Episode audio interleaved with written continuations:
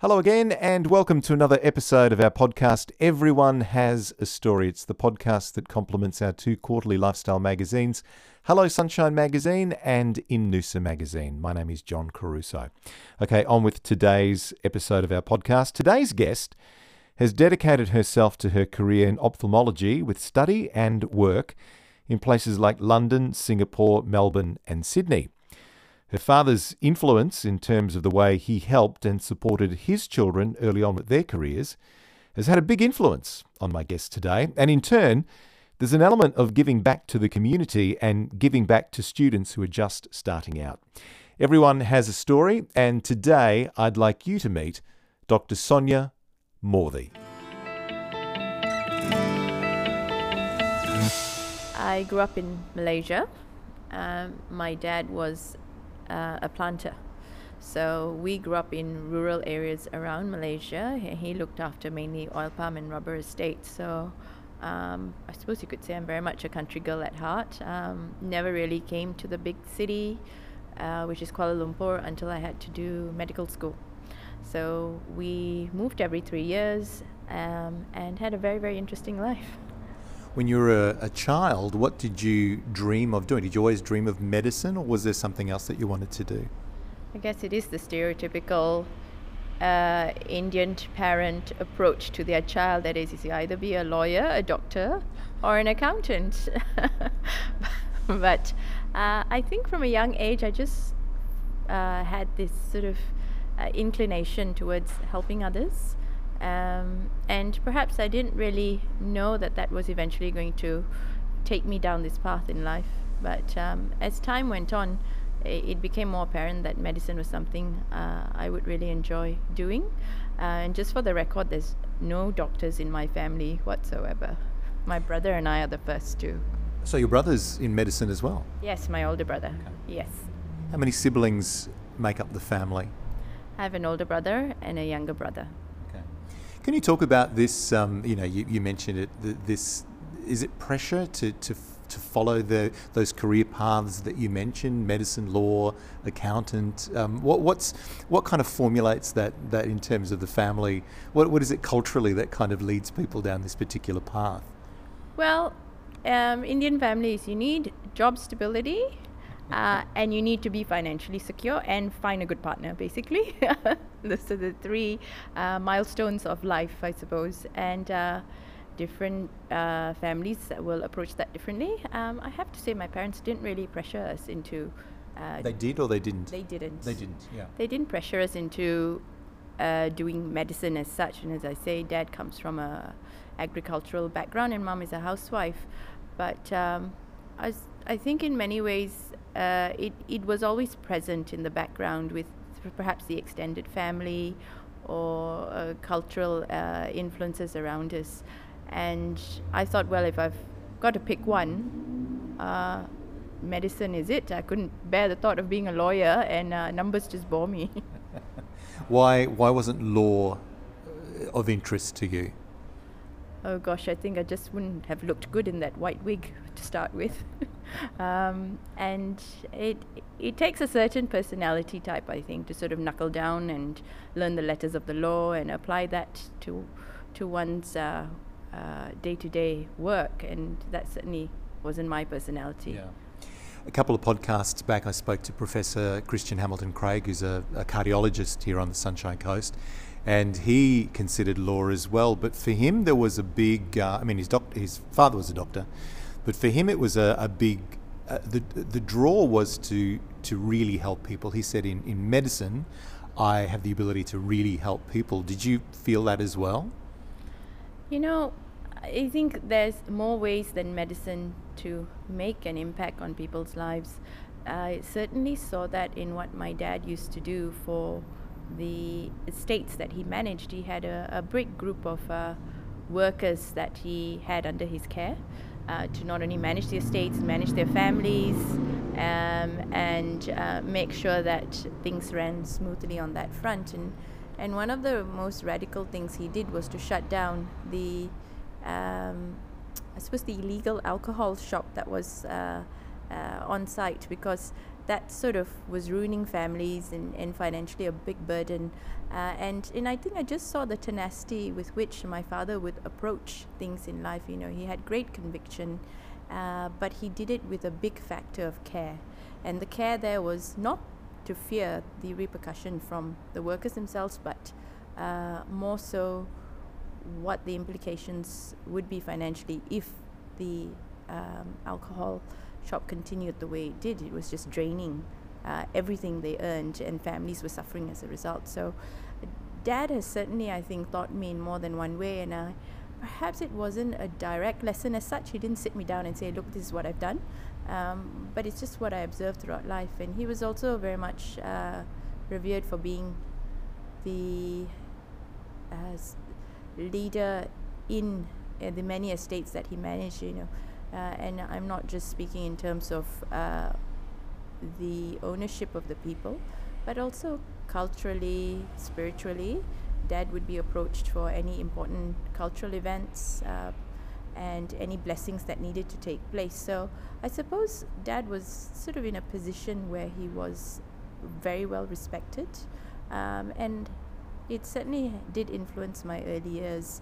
And whilst I knew I couldn't be an estate manager to the to the extent Dad was, um, I think medicine was just one way. I thought, well, I can start taking little baby steps. It's one patient at a time. Yeah. And that's that's sort of how I fell into it, I suppose. So from your dad, that, that there was a sense of the right thing to do for the community. So if he saw an issue like alcohol um, then he took those measures, like he took that into his own hands to, to, to, to kind of right what was wrong in that local community. So I guess you're right. It's not just about a degree in terms of helping people, but there's a lot of avenues to helping people. You mentioned that you moved around a lot. Where were you then when you, uh, or where did you go to, to university? Where was your first university or college that you studied? I went to uh, a place called the International Medical University in uh, Kuala Lumpur itself. So that is a twinning program where you do the first preclinical years in Malaysia and then twin to a partner medical school. This is a very common concept um, in Asian universities. It's a private university. And the twinning aspect was appealing because, one, it got us exposed to the greater world, um, gave us a sense of worldliness, I suppose, and also um, gave us a potential for a brighter future elsewhere. At what point then was it that you switched? Because you, you were going to study medicine and then you, or you decided to specialise in ophthalmology. When, when did that happen and how did that come about? So that wasn't until I started my intern years. So I, I did my preclinical years in Malaysia, and then the whole time your head is in the books, just thinking about getting through. Um, and the last two years were in Scotland. But as I neared the end of my clinical degree, um, you know the question is always on one's mind surgery or medicine? And then with regards to surgery is it orthopedics or the other end which is uh, eyeballs? So having done a number of rotations in these fields uh, i wanted something with more finesse not as much blood. It's something that also gave me uh, a good work lifestyle balance. I had delusions of grandeur i think at one stage where i thought i might be a neurosurgeon Right. And uh, but you couldn't stand the blood. Is that was that an issue? Perhaps I couldn't stand the skull cracking so much. but uh, in Scotland, you know, there's a, a reasonable alcohol um, issue on the weekends where one. Uh, was it a distraction in Scotland? it uh, it sure was. Yeah. Uh, falls are common. People get these uh, brain bleeds that need to evac- be evacuated at 3 a.m. in the morning. Right. Um, and uh, I just thought to myself, you know, can I still do this 20 years from now? And I guess that's a very important question to ask oneself yeah. when you're choosing the path of specialization. You've really got to love it because you're going to be doing it for a very long time. Yeah. You don't want to burn out and sort of fall off the perch too early, or do you yourself or your patients an injustice. Yeah. So it became apparent to me that whilst this was interesting, it wasn't sustainable. What were those years of study like? I mean, I really admire people that dedicate, especially medicine. My, my cousin's daughter has, I think, finished her uh, study in Rome to be a cardiologist, and um, she's doing it in English as well, so, so she has more work opportunities. What were those years of study like? I mean, are they grueling? Are they? I, I imagine to do medicine at that level is is is just is is super difficult. Or what was it like for you? I wouldn't say it's super difficult. I would say that it takes a lot of discipline, um, hard work, and um, and just to constantly be at it. I think consistency is key here. Unless you've got a photographic memory, which unfortunately I don't, um, medicine is a lot of memory work. Uh, but more so than that, the real learning I think began for me when I finished the degree. You know, you have all this theoretical knowledge behind you, and my clinical degree was a little bit different in that we had a lot of hands on in the last year of training, which was great in uh, Dundee. Uh, but really, when you start seeing patients uh, and doing the various sort of uh, tests or diagnostics that's involved with each and every one of them, and and creating management plans for each and every one of them, that's when you sort of learn, because that's going to to change the course of their health, and um, there's no greater learning than real life experience itself. So, yes, it is hard years, but I wouldn't say I suffered through it. We had a really good time. We spent enough of time in the student unions.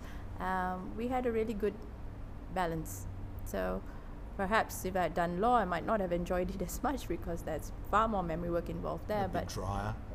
and it's a bit drier. That's exactly Yeah. right. But um, again, I think it always comes down to balance. I think if you're sort of uh, wanting that perfection and and uh, chasing it in books, then you're going to be really disappointed in real life when you come across a really difficult case or a patient that perhaps doesn't survive on you. So learning failures along the way has been a very important uh, lesson as well, uh, because ultimately, when we learn from that, that makes us stronger and better clinicians, do better for our patients. I was going to ask you, um, uh, what made you go to Scotland from Kuala Lumpur to Scotland? I've only, ever been to uh, Edinburgh for a week. and That was many moons ago, and I know people would talk about Scotland or Edinburgh specifically as being the, the home of modern medicine. Just wait for that. Just wait for that car to go by. Uh, Edinburgh being the home of modern medicine. Wh- wh- What was the reason uh, from KL to, to Scotland? Well, we could have twinned to a number of universities in the UK, US, and Australia at the time.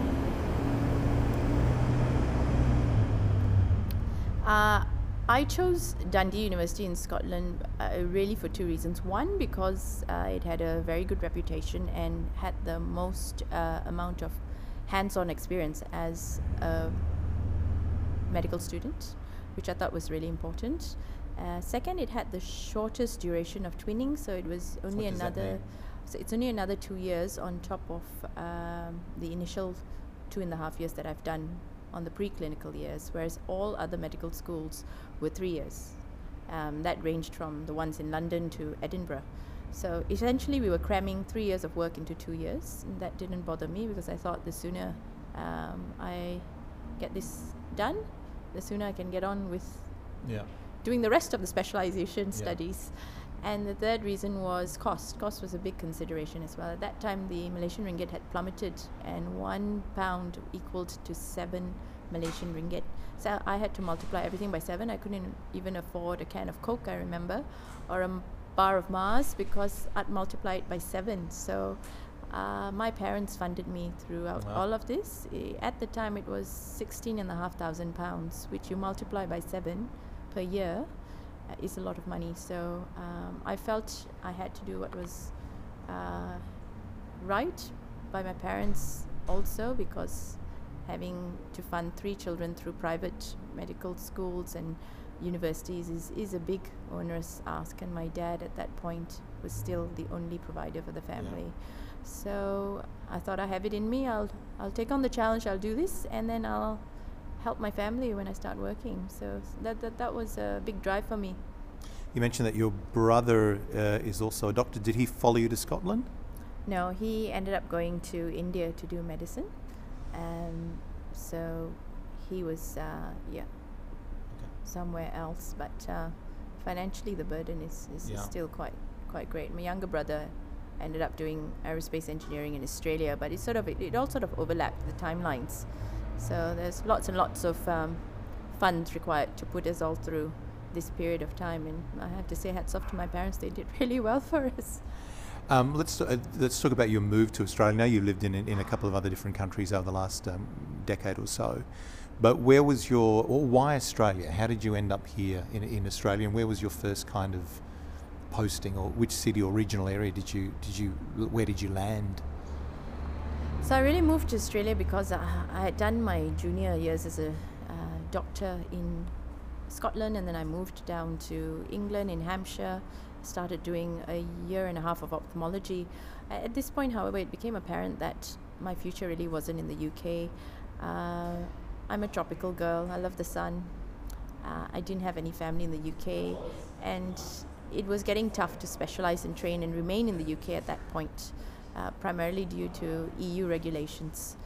My brother was in Melbourne at the time, completing his aerospace engineering degree, so I thought, well, that sounds like a really nice place to go to. So that's how I. Not so tropical, Not but so I, but I guess um, did you did you go to Melbourne or did you go? Because I can understand Cairns is a tropical destination. Yeah. So did, did you end up in Melbourne first? So I ended up in Melbourne. Yes, so his, my brother being there was obviously a big drive, but um, just Melbourne appealed because it was also such a cosmopolitan, uh, multicultural city. I'd never seen anything like that, to be honest. You know, UK cities are very very different unless one lives in London um, everything north of London is, is very different. Um, so that's where I landed. I had uh, pursued a job offer at the Ear Hospital in Melbourne, which is a very respectable institution, really, really prestigious and, and very grounded in history. And uh, I just thought, well, I'll, I've got to work really hard now because, to be honest, coming into Australia from the UK as a foreign graduate, one does not get onto ophthalmology training just by waltzing into it. You've really got to work hard because uh, the doors are pretty much shut to to foreigners like myself. But uh, I was determined to get on, um, and eventually made it on. And how did you end up in Cairns? And, and tell us about the work that you were doing in far north Queensland. So, I completed my training at Sydney Eye Hospital. The move was from Melbourne to Sydney, and following that, went to subspecialize in pediatric ophthalmology in Singapore and London.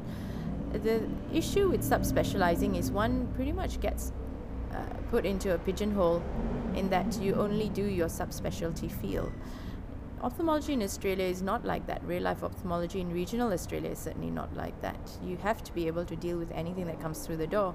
You don't have your corneal specialist one floor up or your retina specialist one floor down to send patients to this was a something that I suppose was was uh, on my mind as my subspecialist training went on. So I felt that I needed to get back to Australia to an area where I was able to do everything and keep my skills up. Yeah.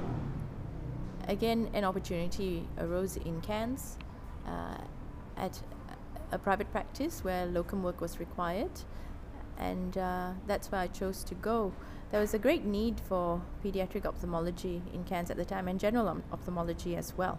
I mean, the catchment area goes up to Cape York and beyond. Uh, it's a really, really huge uh, geographical area if you think about it, and also goes west to the Tablelands and yeah. to Georgetown. So, having only two really high volume ophthalmologists there, with a third one in private practice only, really wasn't sufficient for the region. Um, I just looked upon it again as, as a great opportunity to start off my practice uh, and then to give me that sort of exposure I needed to carry me through uh, my career. Yeah. So again, the tropics was calling, and I thought, what a wonderful opportunity coming from London back to the sun. Why not? Yeah. Um, well, I, I, actually lived and worked in far north Queensland for a period of time as well. I lived through Cyclone Joy. I think that was back in 1990. Did you live through any cyclones in your time up in far north Queensland? We did, but nothing to that extent. Yeah. Um, it is a bit scary when, when you hear the cyclone warnings coming through, but yes, fortunately, we never had too much of disruption from that. And is this the first time you started working with Indigenous uh, groups and Indigenous? Because that area, you know, that, that you outlined up to kind of Cape York Peninsula, there's is this where you started and, and this and this um, desire to do more for the Indigenous communities? Well, that's right. Um, in fact, I learned the geography of the area pretty well and, and how to pronounce Kowanyama properly. in fact, patients also came from the um, Thursday Islands and sort of Yeah. those those islands as well. But uh, again, it's not something I envisioned I would would do when I initially took the job on. But as time evolved, I also became a, uh, appointed as a visiting medical officer at the public hospital in Cairns. And in Cairns, the setup is quite unique in that a lot of the public work comes through private rooms because the private rooms are equipped to see these patients, and the public hospital really is quite uh, deficient in in terms of their setup. So it just works better that way, and uh, for that reason, I used to see Indigenous uh, children in the rooms and bulk bill them because that at least gave them an avenue to seek treatment and care. And subsequently, if they needed further things done, whatever I could do, I would do in Cairns. Otherwise, would be referred on to Brisbane. So it wasn't a situation where they had to wait for years and years and years, first of all, to be seen and then to seek treatment. Because with children, sight is precious. You've got a window of up to six years of age, beyond which uh, vision is pretty much locked in, and uh, whatever one does following that will have a minimal impact. So I saw this as an, a, a real game changer for me. You know, I thought here's skills that I have and I possess that I can actually put to use and help these children, um, and that's really a very special ability, uh, and one I don't take uh, for granted. Well, I want to explore that a little bit more because you're based on the Sunshine Coast now, but you still travel. How often do you go to Emerald, for example? And was was the reason for that travel to continue your work with Indigenous communities? I would say that um, it's not just Indigenous communities. You know, one thing I've realized is that in regional Australia, um, there's a, a, a huge population of uh, non-Indigenous communities as well that have difficulty accessing care. You know, and and and a number of them might be uh, disabled, multiple social issues, um, you know, home circumstances might not permit it. So there's actually a whole array of things that limit people from seeking care. And whilst the indigenous uh, aspect was was a big push for this, uh, I feel like every Australian in in, in regional uh, parts should be able to access healthcare equally. And this again, yes, was an opportunity to do something uh, for these pa- patients who otherwise would again be delayed in seeking uh, access to healthcare and treatment and so on and so forth. And a lot of the time, the attitude is very much, well, there's not much we can do about it. We just have to wait and see what happens. And, and I feel that this really shouldn't be the case. If I can be there on a fly in, fly out basis uh, to do something meaningful and worthwhile. And it's certainly been received really well. And I know you've just come back, but h- how does that work in terms of you going to Emerald? Um, did you put up your hand to, to, to volunteer to go? Well, I'll I'll continue this work. To me, that's important, and, and I'll go to this particular regional community to do this work. So the surgeon before me um, was a surgeon from here on the Sunshine Coast who had been doing it for a number of years. He was approaching retirement, and he basically uh, had the job advertised through the College of Ophthalmology website. Now, when I first moved here, I was sort of looking how on how to structure my work and how I could fit in some uh, public work in regional Australia. And when I saw this ad, I thought, well, that, that fits in perfectly. And the requirements are flying out there once every two months, which which might extend up to once every three months. But when I go there, you know, we sort of work hard. We operate throughout the day um, and ensure that uh, first needs are met really, and that patients are prioritized according to the uh, level of uh, vision difficulty. So it certainly is a very worthwhile um, endeavor and uh, one I hope to continue to do. Can I talk about your husband, Harry? Uh, I met him at uh, launch party recently. He's a lovely man. No, no but what, I, what the, the reason why I'm bringing him up because you had a great quote in the story that we had in the winter issue about, and maybe you can um, or, or set me straight. Something about it. Every any man can swap a suit for. What was that quote again? Can you just refresh my memory? Oh gosh, But uh, it takes a special kind of man to swap a suit for home li- home life again, or to because he's got two young kids. That's right. Uh, look, uh, Harry has really uh, moved mountains to make this happen for me, I have to say. Uh, and I'm very lucky to have him supporting me this whole time. Uh, I think the quote was uh, Any man can put a suit on to go to work. This is Mm. what I say to my son, Ishan, who's turning six soon. But uh, it takes a special man to swap his suit for. Uh, uh, to swap out of his suit, rather, Mm. and look after uh, affairs at home and be MD of Home Affairs instead. and what um, what was Harry's background? And and where did you meet? Oh, well, that would be Melbourne. Yeah. so, uh, on Lygon Street in Melbourne, where I'm sure a lot of happy things happen. Um, his background was that he uh, used to do, uh, now let me get this right, enterprise solutions for telecommunication networks uh, and deal with lots of corporate clients, mainly the banks.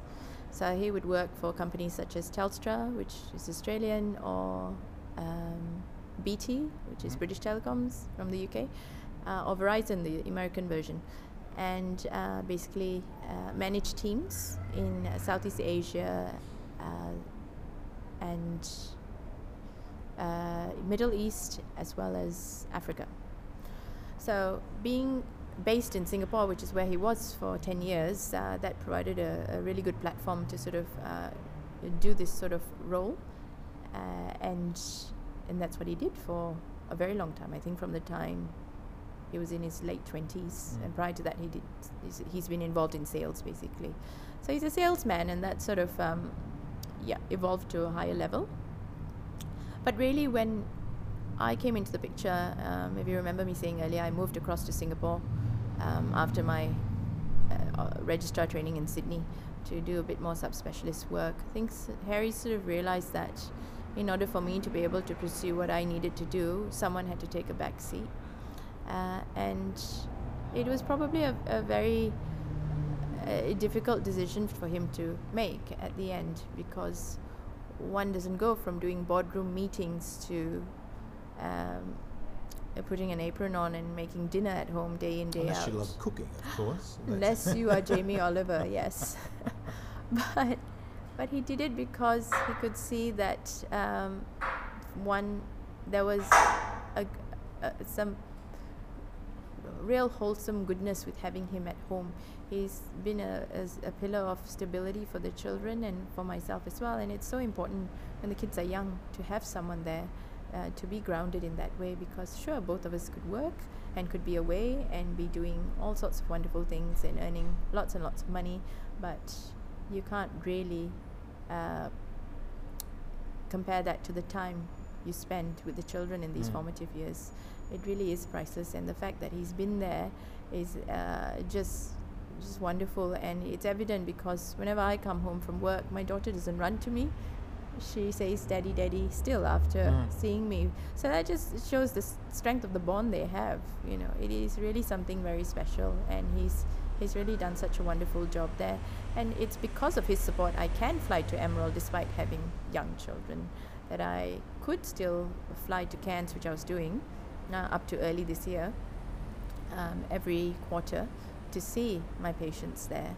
Um, that I can go and operate late in theatre if I need to. Uh, these are these are all the things that are made possible because Harry is here Yeah, to support me throughout the way. yeah. Well, to a degree, our household kind of operates in a very similar fashion. Um, do you? And, and I guess you know, but I don't know exactly what because I've only met him the once. Your husband's like, but it also shows a degree of uh, how, how I feel uh, of self satisfaction and and kind of a, a very comfortable existence in terms of yeah, oh, look, I'm ready to do this and I can do this and I'm happy doing this. Do you miss um, spending time with your two children? Well, yes. Um, that is why I've taken the conscious decision to work only four days a week. Uh, and there are weeks where it's more hectic than others. For instance, when I fly off to Emerald or uh, have to do a long operating list. But I make sure that that Friday at the end of the week is uh, my day to be m- m- mummy at home. Um, my little two-year-old, she goes to daycare only Monday to Thursday. So it's certainly um, something I view to be very important. And I'm and I'm home on the weekends, and we spend that time together, because this is what my parents did for us, you know, just sort of going back to my childhood again, my parents never, never left us even for a day to go on a holiday. Ever. And dad only ever left when he finally had to go to Indonesia to work um, because he had to uh, put us all through medical school and, and the private universities, and the uh, income just wasn't enough to support us in Malaysia. So dad went and lived in some of the most uh, rural terrain in Indonesia from Borneo to Sumatra. Uh, and it's amazing what he has accomplished in that time and how he's managed to do it, you know. Uh, it, it certainly taught me a few lessons in life, and it just shows what you view to be most precious in life and how selfless a parent can be in trying to achieve this. And I'm only a fraction of the way there, I think, uh, but um, I'm certainly trying my very best to do the same for my children as my parents did for me.